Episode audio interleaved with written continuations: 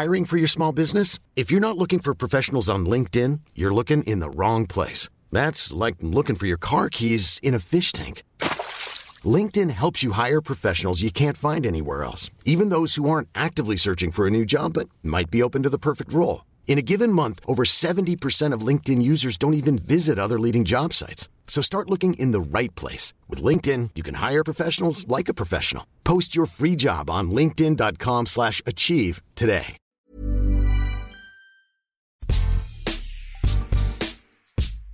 N'en déplaise à Zlatan Ibrahimovic, le Paris Saint-Germain n'est pas né avec l'arrivée du Qatar en 2011, mais bien en 1970. Un demi-siècle d'histoire avec des titres, des épopées formidables et des grands joueurs qui ont marqué de leur empreinte le club de la capitale et ses supporters. De Sušić à Raï en passant par Zlatan, Lama, Dahleb, Pauleta ou encore Cavani. Quel est le plus grand, celui qui vous a fait le plus vibrer ? Difficile de se prononcer, me direz-vous, mais nous allons quand même essayer. Je suis Adrien Yo, vous écoutez le podcast Qui c'est le plus fort et nous allons nous interroger aujourd'hui sur le meilleur joueur de l'histoire du PSG. Pour m'accompagner, le journaliste Stéphane Bitton, chroniqueur sur France Bleu Paris, spécialiste du PSG, et deux journalistes de la rédaction d'Eurosport, Enzo Guerini et Clément Lemaitre. Salut à tous. Bonjour Adrien. Ce podcast est à retrouver sur toutes les bonnes plateformes d'écoute, de Deezer à Spotify en passant par Acast ou Apple Podcast. N'hésitez pas à nous donner 5 étoiles et à vous abonner. Comme ça, vous recevrez les nouveaux épisodes directement sur votre smartphone.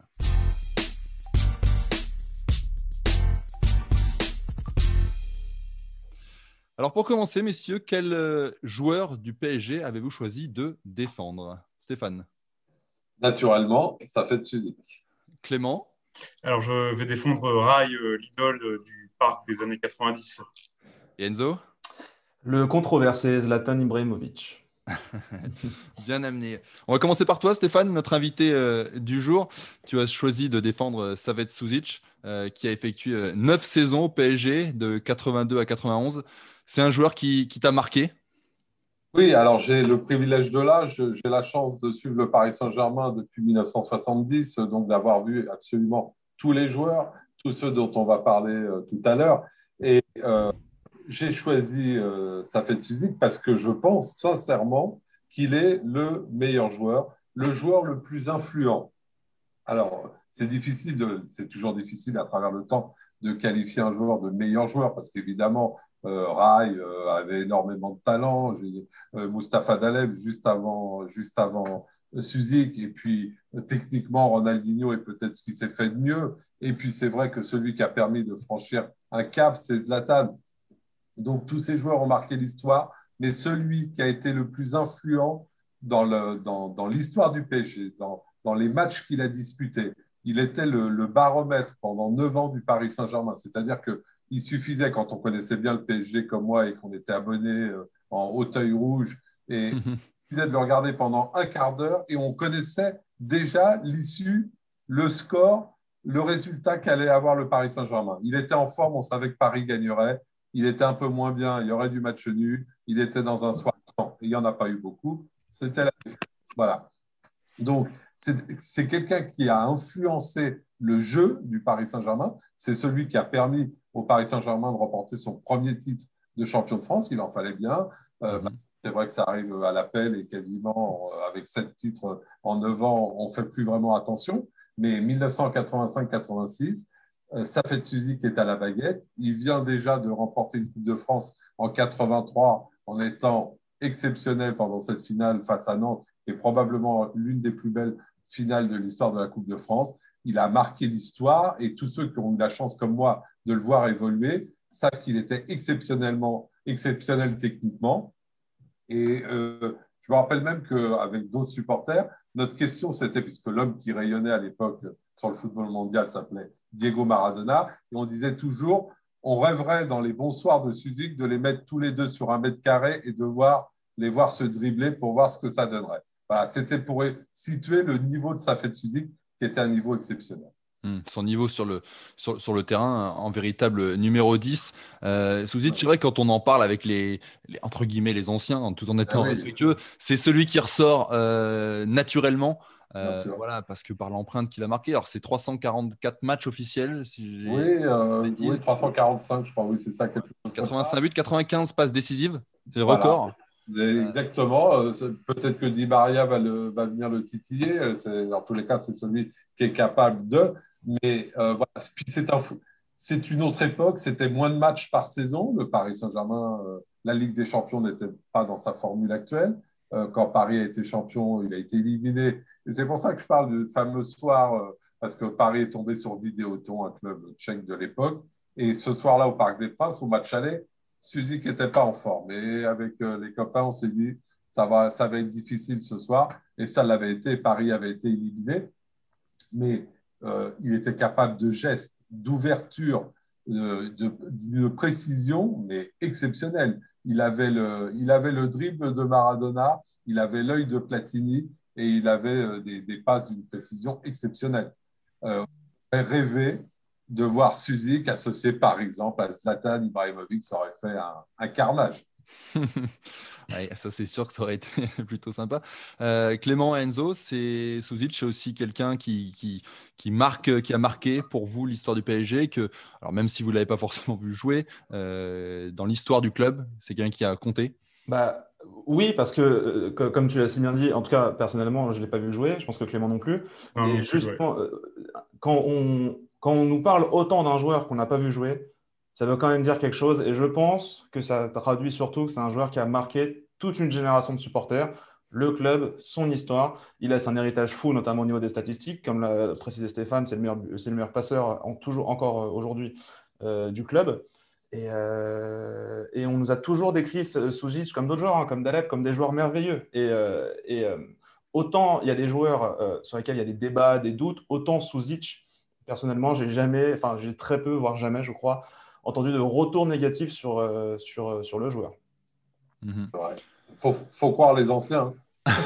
On a cette chance hein, de les avoir tous vus. Et puis, comme, de toute façon, c'est pour ça que je pense être sincère dans mes choix. C'est-à-dire que j'ai adoré Mustapha Dahleb, puisque ça a été la première star au Parc des Princes. Donc, derrière, évidemment, Safet Sušić. Et puis après, il y a eu, évidemment, le charisme de Raï, on y reviendra sûrement parce que c'était un capitaine, une personnalité, la classe à l'état pur. Il y a eu Ronaldinho par ses gestes exceptionnels. Et puis, il y a eu Zlatan qui, effectivement, a mis des buts fantastiques et a permis au club, lui aussi par sa personnalité, mais aussi par la qualité de son jeu, parce qu'il était à la fois physique et technique. Et c'est quelque chose de très rare, surtout quand on est un très grand joueur. Et il a été capable de choses, il a été capable de faire franchir un cap au Paris Saint-Germain. Donc, quand on est comme moi et qu'on a aimé le PSG comme je l'aime et je l'ai aimé, évidemment, j'ai apprécié tous ces joueurs, mais il y en a un qui fallait bien en dégager. Hein. Ce sera sa fête suite. Ouais, c'est marrant parce qu'en t'entendant, Stéphane, t'as effectivement Sušić qui est le joueur dominant des années 80. On a Dahleb qui est peut-être celui des années 70. Oui, à chaque décennie, en tout cas du début oui. de l'histoire du PSG, exactement. On a ce joueur dominant. Voilà, exactement. Et à chaque fois, il y a eu un lien puisque Dahleb et Sušić ont joué ensemble. Hein, et ils ont joué ensemble. Dahleb, il est resté jusqu'en 84. Voilà, c'est ça. Ils ont fait une saison 83-84. Ensemble, il y a eu des matchs importants. Il y a eu des matchs, cette finale de Coupe de France en 83, avec d'un côté José Touré, le Brésilien français, qui met un but exceptionnel, mais quelques minutes après, Safet Sušić lui répond par un but encore plus exceptionnel. Il passe toute la défense de Nantes en revue. Il faut situer Nantes, hein. Nantes, ouais. Nantes de l'époque, c'est le PSG actuel, quoi. Ce serait un Rennais qui aurait passé toute la défense du PSG en revue et qui aurait marqué un but. Donc, Sušić était ça, il est rentré tout de suite dans le cœur des supporters. C'est une époque où il n'y avait que 2 joueurs étrangers par équipe. On avait le droit qu'à 2 étrangers, entre guillemets. Il n'y avait pas d'histoire d'Arrêt Bosman ni de communauté européenne. Et donc, c'était des gens qui apportaient un plus à l'équipe. Et quand il a porté le maillot du Paris Saint-Germain, et puis il s'est inscrit sur la durée. Mmh. C'est vrai que probablement techniquement, le plus grand, le plus fort de tous, c'est Ronaldinho. Mais ces deux saisons en pointillé, c'est des gestes exceptionnels. On a vu la suite ce qu'il était capable de faire à Barcelone ou avec l'équipe du Brésil, mais sur la durée. Et en étant constamment bon, je ne vois personne qui puisse arriver, je ne vais pas dire à la cheville, mais à la hauteur de… À la hauteur de… À la hanche. qui avait d'ailleurs fait une très très belle Coupe du Monde 1990 avec la Yougoslavie et qui était tombé en quart de finale justement face à l'Argentine, je me rappelle encore. Et ça avait été un très très beau match de physique. Et on avait définitivement compris que non seulement il avait réussi au PSG, mais il aurait pu réussir dans n'importe quel grand club européen. Mmh. À l'époque, les joueurs yougoslaves n'avaient pas le droit de quitter leur pays avant 28 ans, je crois, ou quelque chose comme ça. Donc voilà, c'était plus compliqué. Mmh. On va faire un saut en avant désormais. On a parlé des années 70 avec Dahleb, des années 80 avec Sušić. On va parler des années 90 avec un autre crack, un autre capitaine emblématique, c'est Raï. Clément, que tu as choisi de défendre. Oui, Raï, l'emblème des années Canal+, du Paris Saint-Germain. Raï qui a eu certes des débuts compliqués à son arrivée en 1993, mais Raï symbolise les titres majeurs du Paris Saint-Germain, notamment cette victoire en finale de Coupe des Coupes 96. Certes, une finale où il sort au bout d'une dizaine de minutes de jeu, mais il représente ces années-là, ces titres majeurs. Et aussi, voilà, par exemple, il a participé également à la finale de la C2 en 97. Et je reviens justement par rapport au parcours de 96 aussi, c'est que c'est le héros du quart de finale face à Parme. Donc, faut s'imaginer qu'à l'époque, Parme, c'est un gros club européen avec Stoïkov, Fabio Cannavaro. Et lui, grâce à deux pénaltys, il permet au Paris Saint-Germain de se qualifier. Donc, le PSG qui s'était incliné à Parme 1-0. Et lui, voilà, ça a été le héros de cette remontada de l'époque. Voilà, et lui, il a aussi participé à la finale de la C2 97. Perdu contre le Barça. Contre le Barça. Mais, à Rotterdam, ouais. Et aussi, par exemple, il a participé à il a été vraiment décisif dans des grands matchs. Je pense notamment à ce quart de finale de Ligue des Champions 1995 face au FC Barcelone. Il propulse le PSG en demi-finale, qui a certes ensuite été éliminé par le Milan AC, mais c'était quelque chose d'exceptionnel à l'époque d'éliminer le Barça. Et il y a aussi évidemment ce top match face au Steaua Bucarest, sûrement peut-être qui fait partie du top 5 des plus grands matchs de l'histoire du Paris Saint-Germain. C'est un Paris Saint-Germain qui s'incline 3-2 à Bucarest, mais à la suite d'une erreur administrative, Paris perd 3-0 et doit remonter 4 buts. Et lui, Raï, au bout d'environ 55 minutes de jeu, marque déjà un triplé et scelle la qualification du PSG en phase de groupe de Ligue des Champions. C'est aussi, Raï, il a marqué l'histoire aussi par le fait d'avoir brillé dans des matchs couperés comme ça aussi. Mm-hmm. Et comme disait Stéphane, aussi par sa classe exceptionnelle dans le jeu. Notamment, en championnat, il avait marqué des buts exceptionnels. Donc, 5 buts avec on ne sait pas exactement ce qu'il voulait faire, mais en tous les cas, un but sublime d'un genre de talonnade aérienne qui n'aurait pas déplu à Zlatan Ibrahimovic. Je me rappelle encore côté Auteuil, tout le Parc des Princes s'était levé effectivement pour ce but exceptionnel. Ce qu'il a eu très fort, Raï, c'est cette participation à 5 demi-finales de Coupe européenne, évidemment. Et c'est surtout... on a retenu bien sûr la victoire face au Rapid de Vienne, mais c'est, comme tu l'as dit très justement Clément, c'est tous les parcours pour arriver si loin en Coupe d'Europe. Et Paris marchait, entre guillemets, écrasait, battait tous les plus grands d'Europe à l'époque, le Deportivo qui était un des meilleurs clubs espagnols, il y a eu Parme, il y a eu Barcelone, il y a eu le Real évidemment, on y reviendra avec forcément... cette fameuse tête de Kombouaré. Et voilà, tous les grands d'Europe se faisaient marcher dessus par le PSG de Raï. Il faut reconnaître qu'effectivement, c'était la classe. Il était très bien entouré aussi. Mais comme tu l'as dit très justement, le début a été extrêmement difficile. C'est ça que j'allais te dire. J'allais t'en parler. Cette première année a été compliquée quand même, l'adaptation. Ah ben, terrible. Au Parc des Princes, on ne comprenait pas. La rumeur, c'était mais où on est allé le chercher ? Par chance, il avait déjà gagné 2 Coupes du Monde, 2 Coupes intercontinentales avec Sao Paulo. Mais on se demandait comment Paris était allé chercher un joueur comme ça. Et puis d'un coup, après une année compliquée d'adaptation, il est devenu un des rois du Paris Saint-Germain. Mmh. Il y a aussi ce lien vraiment avec les supporters, ce lien d'amour avec les supporters, je pense, qui renforce son statut auprès de tous les fans.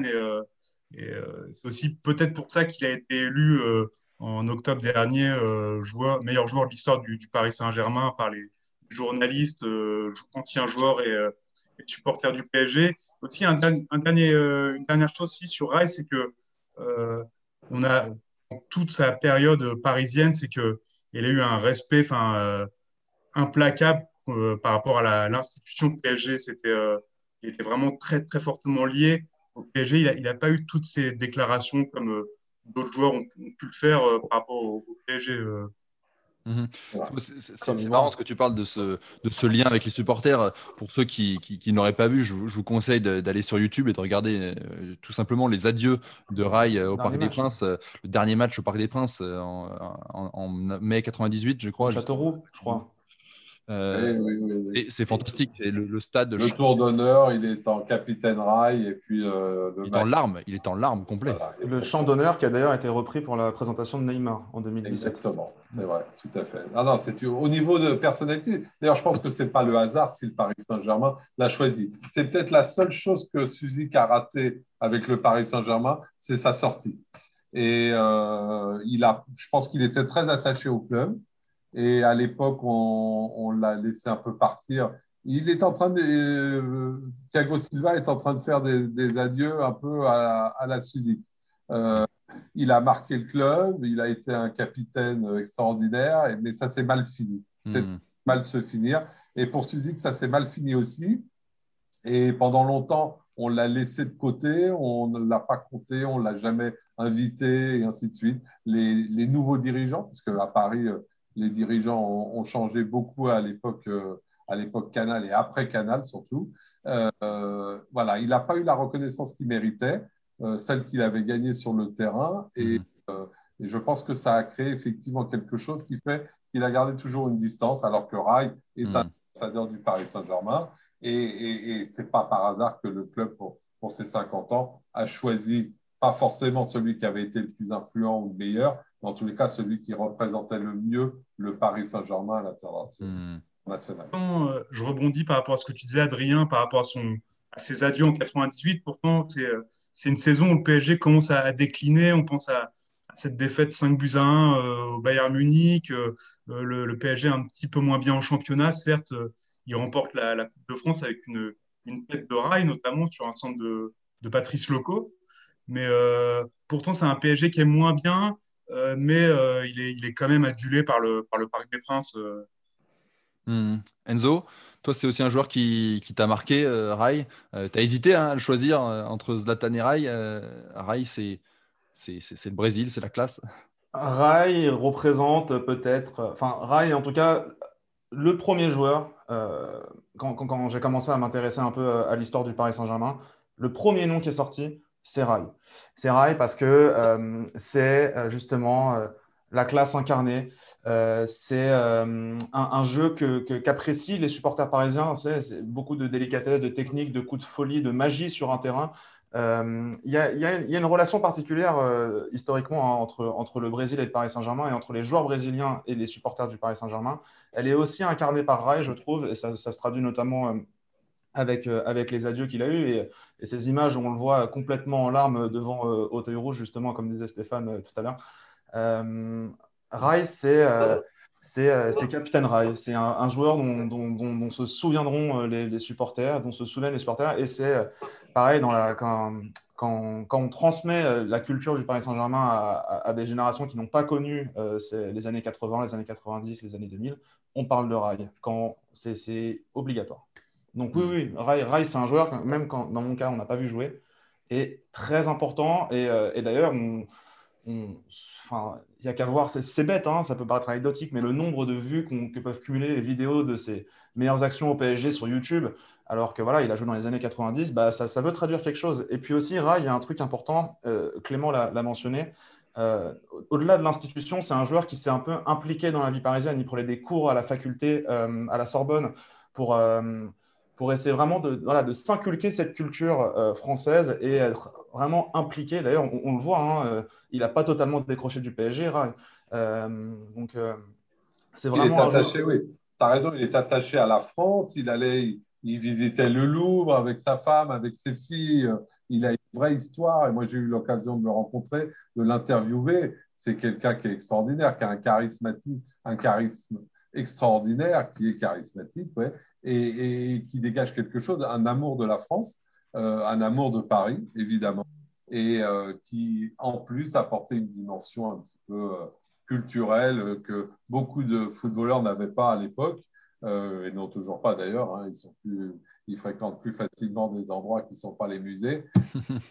Celui qui vient de se blesser récemment, je pense qu'il est allé moins au Louvre que dans certaines boîtes de nuit. Mais bon, c'est à l'époque où elles étaient encore ouvertes. Cette filiation brésilienne, effectivement, Raï l'a portée à son paroxysme. Derrière, il y en a eu des Brésiliens. C'est aussi Raï qui a donné envie à tous ces Brésiliens de venir. Ronaldinho, je ne vais pas tous les citer, mais Ronaldinho et aujourd'hui Neymar. Ça a placé le club de la capitale sur la carte au Brésil. Ben oui, parce que en plus, le PSG de Raï, c'est aussi celui de Ricardo et de Valdo. 3 joueurs exceptionnels. Trois Brésiliens exceptionnels. C'était la colonne vertébrale du PSG en réussite. Un défenseur exceptionnel et le Alain Giresse par rapport à Michel Platini, Valdo était pour Raï ce que Giresse était pour Platini. C'est-à-dire c'était deux numéros 10, deux joueurs capables de maîtriser le jeu, de l'orienter et pour le plus grand bien du Paris Saint-Germain. Donc effectivement, ça a ouvert l'arrivée de joueurs brillants venus du Brésil, évidemment, par la suite. Dans les années 2010, il y a un autre crack qui a marqué de son empreinte le Paris Saint-Germain. C'est un Suédois, un géant suédois, c'est Zlatan Ibrahimovic. Et c'est ton choix, Enzo? C'est mon choix parce que je pense que aucun joueur n'a autant changé la dimension d'un club que Zlatan Ibrahimovic au Paris Saint-Germain. Alors, il ne l'a pas changé tout seul, évidemment. Il y a eu un changement de propriétaire avec l'arrivée de QSI au club. Il n'est d'ailleurs pas arrivé tout de suite. Il est arrivé après une saison sous pavillon QSI.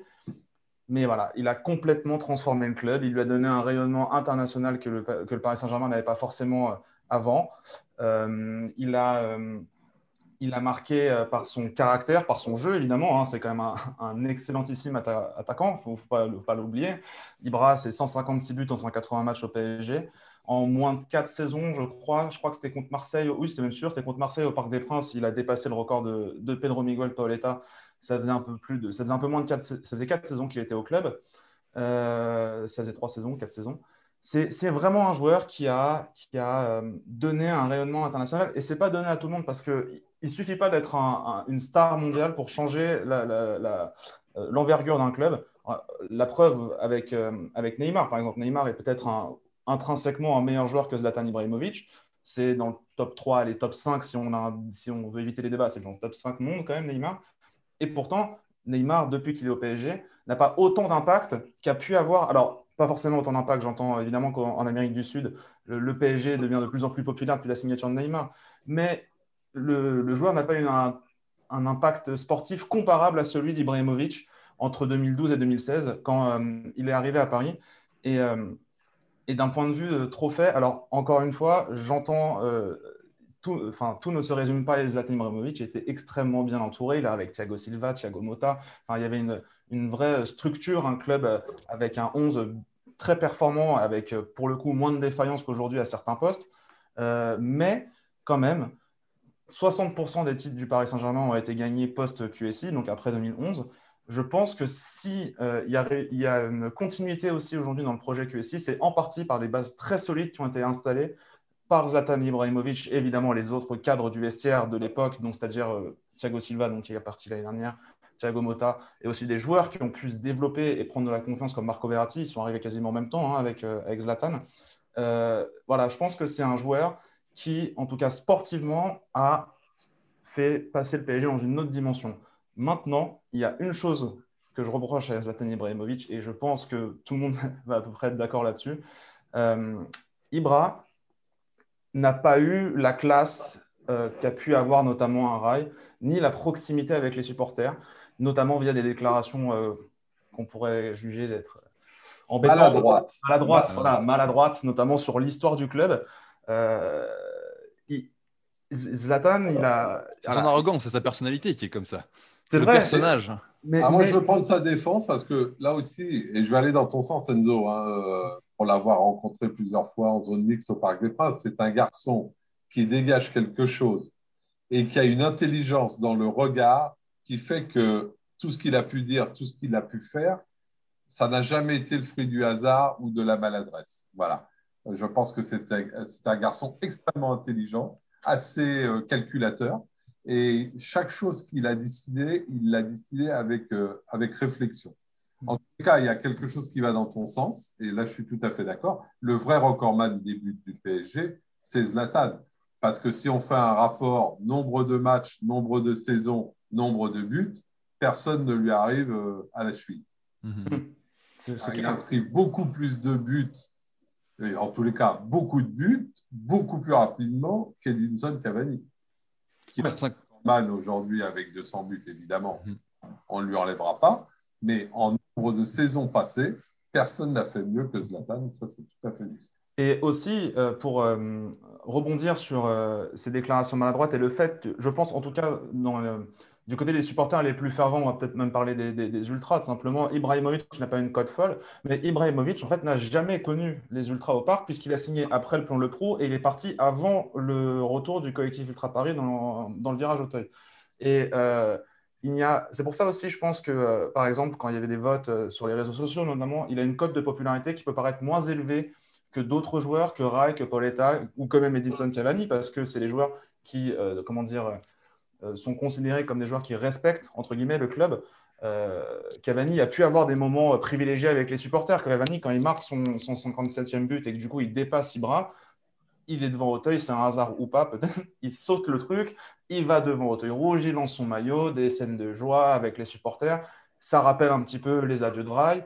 Ibrahimovic n'a absolument pas connu ça au PSG. Et donc, c'est aussi peut-être ce qui peut expliquer, je ne parle pas forcément de ses déclarations maladroites sur l'histoire, mais sur le fait que pour certains, Ibra ne peut pas être jugé comme le meilleur joueur de l'histoire du club parce qu'il lui manque quand même ce truc où, contrairement à un Raï par exemple, où absolument tous les supporters du PSG, et on peut parler du père de famille qui va en latéral avec ses enfants ou à l'ultra parisien qui est dans un groupe de supporters et qui est abonné à Auteuil, au moins… Sur un Raï, par exemple, tout le monde est à peu près d'accord. Ce n'est pas le cas sur Ibrahimovic. Et donc, c'est peut-être le petit défaut et c'est le truc qui fait que je trouve qu'il y a débat sur Ibra. Alors, pour aller dans son sens aussi, sache que moi, en tant que supporter de 50 ans du PSG, Ibra est celui qui m'a réconcilié avec mon PSG. Alors, j'explique. Donc, comme tu l'as dit très justement, il est arrivé un an après l'arrivée de QSI. Et j'avoue que cette première année ne m'a pas plu en tant que supporter historique du Paris Saint-Germain. Il y avait trop de choses qui avaient changé par rapport à ce que j'avais pu connaître pendant quasiment 40 ans. Et je ne vais pas dire que je me suis éloigné du PSG, mais je me reconnaissais moins dans ce nouveau PSG, ce PSG QCI, pour moi, qui avait connu donc, Mustapha Dahleb, qui avait connu Sušić, qui avait connu Raï. Et tout changeait. Je crois que c'est même l'année où le camp des loges a changé de nom pour s'appeler Oredo et ainsi de suite. Donc, moi, je perdais, en tant qu'ancien, je perdais tout le fil qui me reliait au Paris Saint-Germain. Et c'est Ibra qui m'a ramené sur le droit chemin par la qualité de son jeu, par la qualité de ses buts, par sa personnalité, même si je pense qu'effectivement, il aurait pu, mais c'était de la provoque. C'était du deuxième, du troisième degré, il fallait le comprendre comme ça, quand il a dit « Maintenant, Paris, une histoire avec moi, depuis l'arrivée de… » Voilà, mais franchement, c'est quand même celui qui m'a remis sur le droit chemin du Paris Saint-Germain, et ça, je lui en serai reconnaissant très longtemps. Et c'est la première… c'est la première vraie star qui arrive au PSG depuis Ronaldinho, sachant que Ronaldinho explose à Paris, mais Ronaldinho, évidemment, prend toute sa dimension… explose vraiment à Barcelone, c'est là qu'il prend le ballon d'or notamment, quelques années après son départ du PSG. Et donc, c'est pour rebondir sur le côté, voilà, Ibra m'a un peu réconcilié avec le PSG. c'est aussi parce que la première année de QSI, le PSG n'est pas champion. C'est Montpellier qui est champion. Mmh. C'est-à-dire que QSI arrive au club, donc forcément les supporters ont une attente au vu des discours, des premières conférences de presse et des objectifs annoncés. Et le PSG, alors malgré un recrutement qui évidemment n'est pas comparable avec celui du deuxième mercato estival QSI, où là Ibra arrive, machin. Mais le premier quand même avec les arrivées de Gamero, de Ménez, de Pastore, de Sirigu, de Alex et Mota à la mi-saison, n'arrive pas à être champion. En plus, c'est Montpellier qui sont leaders à la mi-saison avec Kombouaré. Kombouaré part, Ancelotti arrive et le PSG n'est pas champion. Donc, il y a déjà une première déception après un an de projet. Et Ibra débarque en juillet, je crois, avec des scènes autour du Trocadéro, je crois, ou c'était à la Tour Eiffel. Ouais, c'est autre, hein. Trocadéro. Incroyable. Et donc, en plus d'avoir fait changer la dimension du club, je trouve qu'il a… ça, c'est juste ce que tu dis, Stéphane, c'est-à-dire qu'il a redonné un peu un coup de boost aussi au Paris Saint-Germain. Et c'est aussi, Zlatan en parle beaucoup, là, de lui en dehors du terrain, ce qu'il a apporté, mais sur le terrain, c'est aussi des buts fantastiques, c'est aussi des buts très spectaculaires, Zlatan. J'ai revu récemment une flopée de buts d'Ibra, mais c'est super, c'est la vitesse, c'est la puissance, c'est la technique. C'est très rare. Il y a des joueurs qui sont techniques, il y a des joueurs qui sont puissants, il y a des joueurs qui sont physiques. Et lui, il avait tout ça. Il avait une technique pour un garçon de près de 2 mètres exceptionnelle. Je suis complètement d'accord. Il a une détente exceptionnelle. Ce qu'il fait aujourd'hui encore à Milan, et ça. Il va les amener au Scudetto, hein. C'est tout simplement exceptionnel. On oublie qu'entre-temps, après avoir quitté le PSG, il est allé se balader aux États-Unis, il est repassé par Manchester. Ouais. Et il s'est blessé. Il va être champion probablement. Et c'est quand on regarde les matchs du Milan et quand on voit l'influence qu'il a encore aujourd'hui. Après de 40 ans. On peut même avoir peut-être quelques regrets qu'il soit parti si tôt du Paris Saint-Germain. Parce qu'il y avait des belles choses à faire avec lui et avec ceux qui sont là actuellement. Il y a aussi marqué l'histoire des duels OM-PSG, avec notamment ce doublé en 2012 au Vélodrome avec ce high kick suivi de ce coup franc de très très loin. Pour son record. Pour son premier, pardon. Pour son premier classico, oui. Non, parce que c'est spectaculaire, hein. Je voulais rebondir aussi parce que son record dans l'histoire des OM-PSG qui sont quand même très importants pour dans l'histoire du club et pour les supporters parisiens, le record de Pauleta, il le bat au parc contre l'OM. Bon, sur un double penalty, d'ailleurs un triple parce qu'il est retiré, mais il le bat là. Donc c'est vrai qu'il y a aussi Ibra a aussi un rapport très particulier avec les classiques contre l'OM. Ce que je retiens aussi d'Ibra, c'est qu'il a par son charisme, il a fait progresser des joueurs qui peut-être n'auraient pas atteint ce niveau-là. Je pense notamment à Blaise Matuidi qui a vraiment explosé avec l'arrivée de Zlatan Ibrahimovic. Il a fait une saison correcte en 2011-2012, Blaise Matuidi. Mais par exemple, un joueur comme lui a vraiment progressé avec l'arrivée du Suédois, je trouve, au Paris Saint-Germain.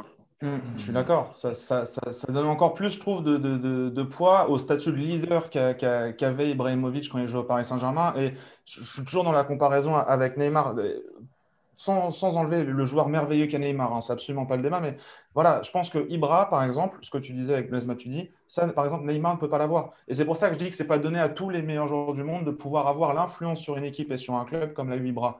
Et c'est ce qui lui donne encore plus, je trouve, de poids à ce… au statut qu'il a, au statut de légende du club qu'il a. Allez, j'ai envie de, si je voulais faire un peu de provoque, je me poserais une question. Est-ce que vous pensez que Neymar sera toujours là à 39 ans ? Moi, j'ai quasiment la réponse en posant la question. Voilà. Oui, donc, non, c'est clair. Ibra, c'est un exceptionnel professionnel, un remarquable… Et c'est vrai qu'il a eu de l'influence sur les autres. Et c'est vrai qu'il a apporté par sa personnalité, par sa capacité à travailler. Moi, je le compare un peu à Cristiano Ronaldo. C'est des joueurs qui durent, mais on ne dure pas par hasard. C'est qu'on a une hygiène de vie, c'est qu'on a une façon d'aborder le métier de footballeur exceptionnelle. Et il est en train de le montrer et d'en récolter les fruits. Et quand Cristiano Ronaldo est parti à la Juve, tout le monde a rigolé en disant… il part à la retraite ou quasiment en quittant le Grand Real. Et on voit ce qu'il est en train de faire. Vous regardez à chaque fois les tableaux d'affichage de la Juve. Il y a quasiment une fois sur deux, quand ce n'est pas à chaque match, écrit Cristiano Ronaldo une fois, deux fois, trois fois. Et voilà, c'est quelque chose qui fait que ces joueurs-là sont exceptionnels et que quelque part, Zlatan a sa place aussi parmi les plus grands et parmi les légendes du PSG, évidemment. Un qu'on a évoqué furtivement, notamment Enzo, quand tu as parlé d'Ibra qui avait dépassé le record d'un autre attaquant fantastique du club de la capitale, c'est Pauleta. Pauleta, c'est peut-être lui le symbole des années 2000. Il a joué 5 saisons au Paris Saint-Germain. Il a été le meilleur buteur avec 109 buts. Dans le cœur des supporters et dans le jeu, c'est quand même un joueur qui a compté. Alors, je veux bien prendre la parole en premier. Vas-y, Stéphane. Je vais peut-être vous décevoir, mais pour moi, Pauleta, c'est les années lose pour le Paris Saint-Germain. Je suis d'accord. Ça lui enlève aucun talent, évidemment. C'est un formidable buteur. Mais je ne peux pas l'associer à l'histoire positive du Paris Saint-Germain.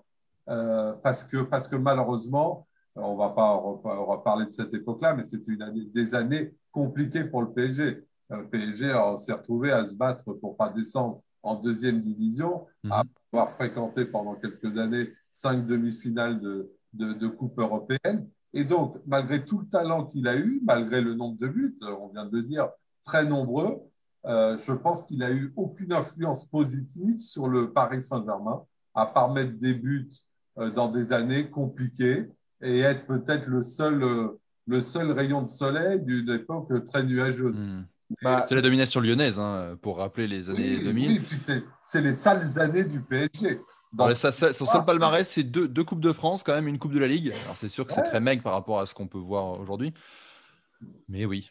Mais je l'appréciais comme buteur à Bordeaux. Il était excellent. Et quand il est arrivé au PSG, je me suis dit, c'est génial. Voilà, c'est bon pour Paris. L'histoire s'est écrite et elle s'est écrite sans le Paris Saint-Germain, c'était pas. Pedro Miguel Pauleta n'a pas le même leadership qu'un Zlatan Ibrahimovic, par exemple. Pedro Miguel Pauleta, c'est surtout un buteur, un fantastique buteur. Mais la question, c'est est-ce qu'il aurait peut-être pu battre le record absolu s'il avait joué dans l'équipe actuelle du PSG? Je pense qu'il aurait pu… C'est une évidence. Mais si Sušić avait joué dans l'équipe actuelle du PSG, on ne se poserait même pas la question. Il n'y aurait pas eu de débat et il n'y aurait pas eu de podcast. Non, mais sur Pauleta, ce qui est intéressant, c'est ce qu'a un peu conclu Stéphane sur lui. En fait, il a été adoré. Alors, au-delà évidemment des buts, parce que c'est un excellent buteur, ça n'y a pas de doute là-dessus. Mais il a été le seul rayon de soleil dans une période très nuageuse. Et en fait, je pense que toute une génération de supporters, notamment ceux qui sont nés dans la fin des années 90 et donc qui ont grandi avec Pauleta, en fait, ne pouvaient se raccrocher qu'à Pauleta. Quand on regarde un peu les équipes parisiennes post-Ronaldinho dans les années 2000, donc c'est-à-dire, on va dire, en grosso modo, entre 2004 et du coup, 2008-2009, avec le départ de Pauleta en 2008, la star, c'est Pauleta. Et quand je dis la star, c'est parce que c'est la star à l'époque, au vu de l'effectif parisien de l'époque. Mais si on prend un peu de recul maintenant et qu'on compare Pauleta à un Zlatan Ibrahimovic, par exemple, c'est pas la même cour, malheureusement. Et tout Pauleta qui soit, encore une fois. Moi, l'image que j'ai de Pauleta de cette époque, c'est Paris qui perd 3-2 et Pauleta qui met les 2 buts du PSG. Quoi. Voilà, justement, on parlait de Classico aussi. Il a marqué des buts aussi marquants dans l'histoire du PSG, notamment ce doublé en 2004 face à Barthez, notamment quand tout à l'heure Enzo parlait des buts sur YouTube. C'est souvent des buts qu'on revoit assez souvent. C'est ce doublé de Pauleta face à l'OM et Barthez. C'est pour ça qu'on ne remet surtout pas en question son talent, son buteur. Enzo l'a dit, et il a raison. C'était un excellent buteur et on peut même regretter qu'il ait fréquenté le PSG à cette époque. Donc ça, on ne remet pas en question, mais c'est vrai qu'il a été desservi par la période où il a joué au Paris Saint-Germain. C'est vrai qu'il était entouré de joueurs qui s'appelaient Martel et quelques autres.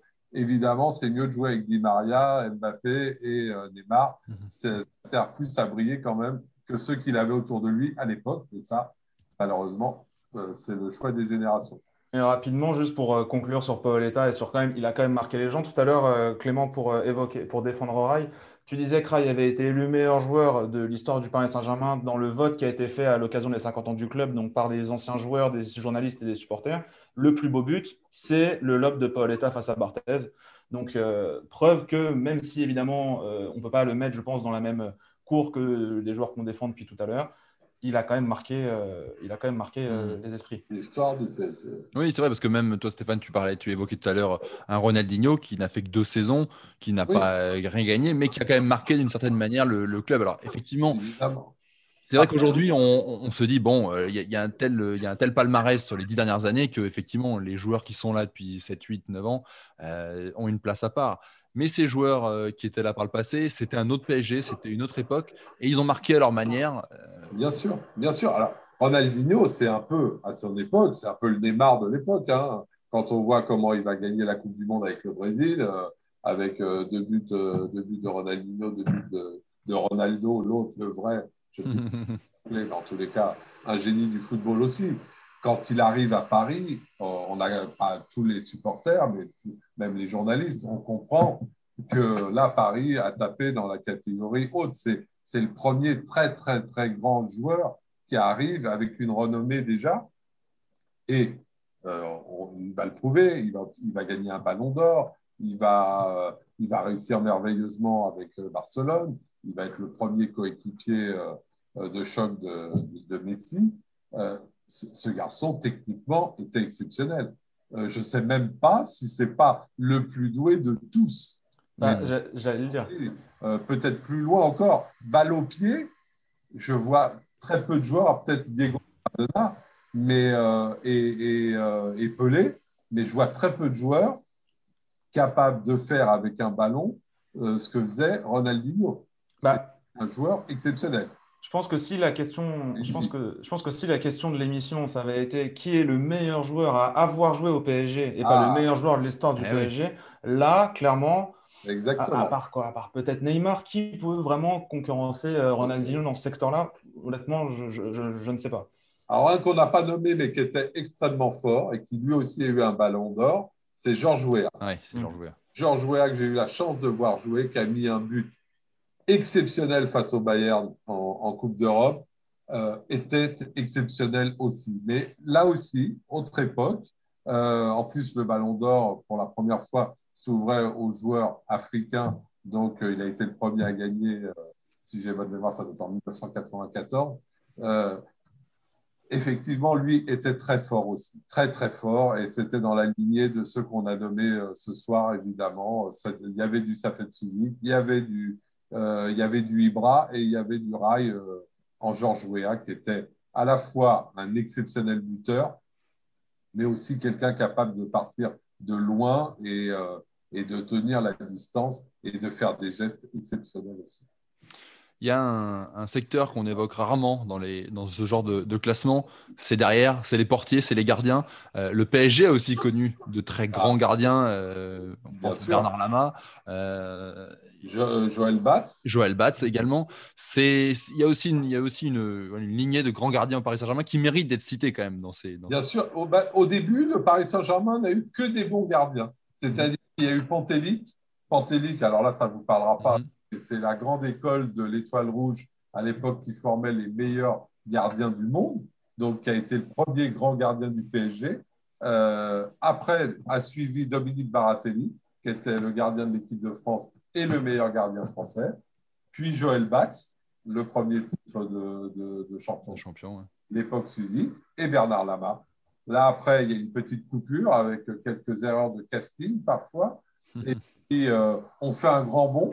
Et finalement, pour moi, le grand bond, il nous ramène à Keylor Navas, parce qu'aujourd'hui, je pense qu'il va s'inscrire. Il le montre déjà. Il est décisif beaucoup de fois. Il fait gagner des points au PSG. Il permet au PSG de se qualifier pour des tours de Coupe d'Europe. Donc, je pense que là, j'aurais aimé qu'il vienne à Paris 2-3 années plus tôt pour durer plus longtemps encore. On sait que les gardiens peuvent jouer longtemps. Donc, j'espère qu'il va encore poursuivre au moins pendant 4 ans son passage à Paris. En tous les cas, effectivement, il s'inscrit dans cette lignée-là. C'est vrai qu'on parlait tout à l'heure de Raï, Georges Weah, mais c'est vrai qu'il y a, il y a Bernard Lama qui représente aussi ces années 90, ses bons sur sa ligne, son charisme. Et Et quand il est parti en 97, donc il a été remplacé par Christophe Pavot. On parlait du déclin tout à l'heure du PSG lors de la saison 97-98. C'est aussi à cause du départ de Bernard Lama à West Ham. Et le PSG avait perdu un leader aussi dans son vestiaire. Ouais, ça juste. Ouais. Après, il y a eu quelques gardiens, on ne va pas dire corrects, mais il y a eu Grégory Coupé, il y a eu d'autres encore. Sirigu, j'allais dire, n'était pas mauvais. Sirigu. Oui, il était très bien. Après, effectivement, après, il y a eu le problème de la concurrence où il n'y a jamais eu au PSG un 1 et un 2. Il y a eu... C'est fou, ça. Et c'était le début de la fin avec une trappe et chacun parlait. Enfin, et chaque année, Areola, une fois je te vois, une fois je te vois pas. Je pense que Areola, c'est un gâchis quelque part, parce que s'il avait été mis dans les bonnes conditions, il avait montré un vrai talent, il avait montré que voilà. Mais on n'a pas été capable, ou en tous les cas, ses entraîneurs n'ont pas été capables de faire des choix du numéro 1 et du numéro 2. Et au poste de gardien, c'est très vite problématique. C'est quand même l'essentiel. Avant de conclure, ce serait dommage de ne pas parler de quelques-uns des joueurs de ces dernières années. On a évoqué Neymar, Mbappé, c'est quand même des cracks, des phénomènes. On parle de montants à plusieurs millions, on parle de joueurs qui inscrivent des dizaines de buts tous les ans. Ce n'est pas des joueurs qui sont aujourd'hui les meilleurs joueurs de l'histoire du PSG, mais s'il reste 2, 3, 4 ans, est-ce qu'ils pourraient le devenir ? Kylian Mbappé, c'est le prototype même de celui qui peut le devenir. Neymar aussi, Neymar là va rater encore une fois les finales de la Ligue des Champions. Alors c'est vrai que rater 3 fois sur 4, ça commence à faire beaucoup, mais si j'étais le conseiller de Kylian Mbappé, il n'a que 22 ans, il vient de les avoir, je conseillerais de rester encore 3-4 ans au Paris Saint-Germain. Après il n'aura finalement que 25 ou 26 ans et il sera temps d'aller au Real, au Barça, à Liverpool ou ailleurs. Il a une belle histoire à écrire avec Paris. Aujourd'hui, Paris s'est donné les moyens de faire des belles choses. Après, est-ce que cet entraîneur-là, le suivant, y arrivera ? On ne sait pas, mais en tous les cas, il y a le beau matériel, il y a des gens de qualité. Lui-même est de qualité. Il a déjà inscrit beaucoup, beaucoup de buts. Je pense que en 4 saisons, il dépassera facilement et Paoletta et Ibra et Cavani. Donc, il peut s'inscrire dans la durée. Après, on sait maintenant, ce qui fera la différence, évidemment, c'est la Ligue des Champions. C'est ce que j'allais dire. Et ça, il a la possibilité de le faire avec Paris. Mais oui, il a le potentiel pour ça. Non, mais c'est clair. Le PSG de QSI a finalement un objectif ultime, c'est de soulever la Ligue des Champions. Si ou Neymar ou Mbappé ou les deux, mais je ne sais pas, on parle de ces deux joueurs là, mais si jamais si en fin août dernier le PSG par exemple avait remporté la Ligue des Champions avec un grand match de l'un des deux joueurs, la question se serait posée et ça aurait été parfaitement légitime de dire à l'époque que ou Neymar ou Mbappé peut se positionner comme étant l'un des meilleurs joueurs de l'histoire du PSG, parce que c'est quand même le trophée ultime, la Ligue des Champions. Tu rentres définitivement dans la cour des grandes en termes de palmarès, j'entends. Ça me fait penser à un dernier point sur le palmarès individuel aussi. Le seul joueur qui a obtenu le Ballon d'Or et qui n'était plus au PSG, mais qui avait fait une demi-saison au PSG, c'est Georges Weah. Qui a commencé au PSG la saison, qui l'a terminé au Milan et qui a obtenu le Ballon d'Or à la fin de cette saison-là. C'est pour ça qu'il ne fallait pas faire cette émission sans parler de lui. Évidemment. Et il y a Mustapha Dahleb, j'en ai parlé parce que là on remonte encore à plus loin, mais très franchement lui aussi était extrêmement doué. C'est celui qui est celui de la première période, de la découverte de la première division pour le Paris Saint-Germain, mais c'était un sacré technicien aussi et un pied gauche exceptionnel, parce que c'est un des points communs de tous ceux dont on a parlé, c'est d'avoir un pied gauche souvent exceptionnel. C'est ce qui fait la différence. C'est bien d'avoir un pied droit, mais sans avoir un pied gauche, et d'avoir les deux, évidemment. Merci, messieurs, d'avoir participé à ce podcast. Je vous rappelle qu'il est retrouvé sur toutes les bonnes plateformes d'écoute, de Deezer à Spotify, en passant par Acast ou Apple Podcast. N'hésitez pas à nous donner 5 étoiles et à vous abonner. Comme ça, vous recevrez les nouveaux épisodes directement sur votre smartphone. Merci, messieurs, d'avoir participé à ce podcast. Et on se retrouve la semaine prochaine pour un nouvel épisode. Salut. Bonne fin de journée. Salut.